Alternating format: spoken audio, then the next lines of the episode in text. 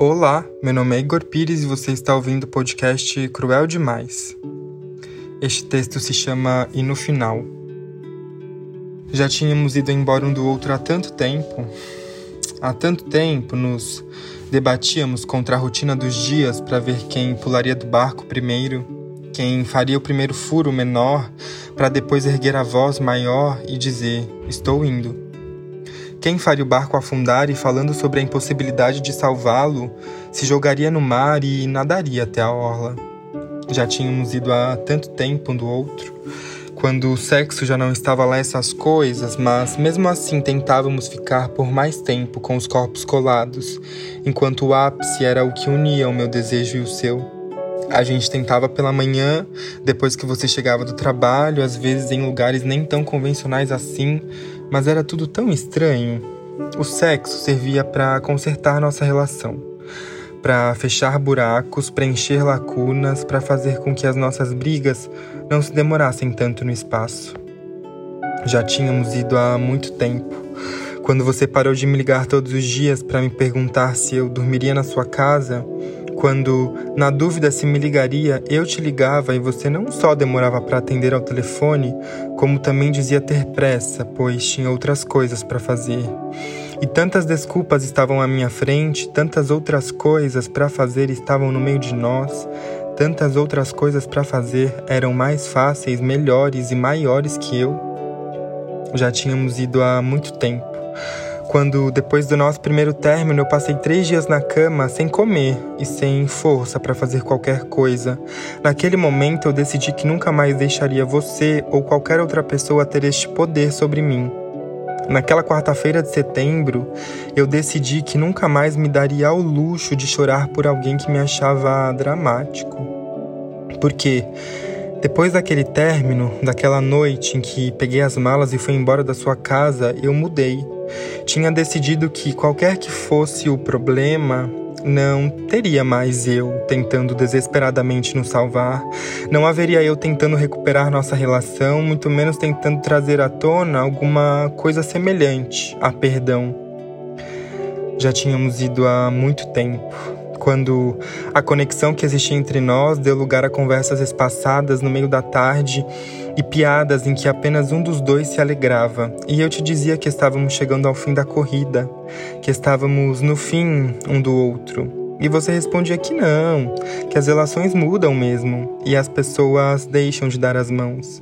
Mas eu sabia que tínhamos não só deixado um a mão do outro, como também o corpo, a mente, tudo.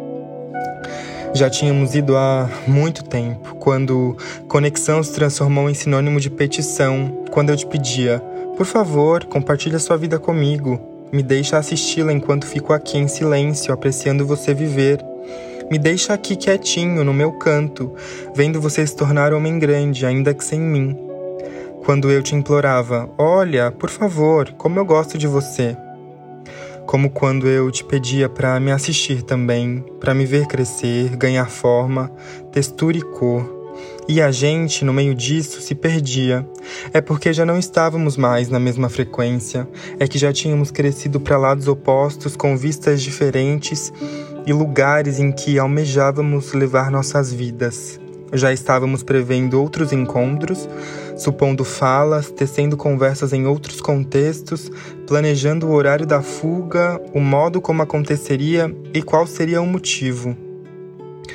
Já tínhamos ido muito antes do momento em que de fato aconteceu. E teria acontecido em outubro do ano passado ou em fevereiro deste ano. A gente teria se machucado mais e mais até amor se transformar em insatisfação, depois em tristeza, raiva e, por fim, em uma profunda mágoa. A gente teria cortado um ao outro com palavras impensadas para no dia seguinte pedir perdão, para na próxima semana fazermos pior. E assim sucessivamente. Teríamos maquiado nossa relação com idas a restaurantes no meio da semana para espantar a crise. Teríamos ido a festas aos finais de semana para dizer que estávamos bem teríamos feito um do outro um caminho pro nada, enquanto a vida passaria pela gente sem dó nem piedade. Estaríamos perdendo o melhor que ela tem para nos oferecer, que é a plenitude. Ainda bem. Ainda bem que eu furei o barco e pulei no mar. Ainda bem que, vendo você pouco se desesperar com o meu ato, nadei ainda mais rápido e tranquilo para uma direção contrária à sua. Eu te amava tanto, mas eu me amava tanto também, para não deixar você me machucar e eu te machucar e a gente perder essa sensação de que um dia nos amamos. Para não perder esse sentimento que começou lá atrás e resistiu às piores semanas e aos melhores meses, mas chegou aqui, nesta parte do caminho e falhou. Chegou aqui onde tinha de chegar para agora virar memória ou história que a gente conta na mesa do bar ou para desconhecidos na rua. Já tínhamos ido há muito tempo, meu bem, ainda que tenhamos demorado tanto para perceber, ainda que tenhamos demorado tempo demais tentando ser tudo um para o outro, menos amor.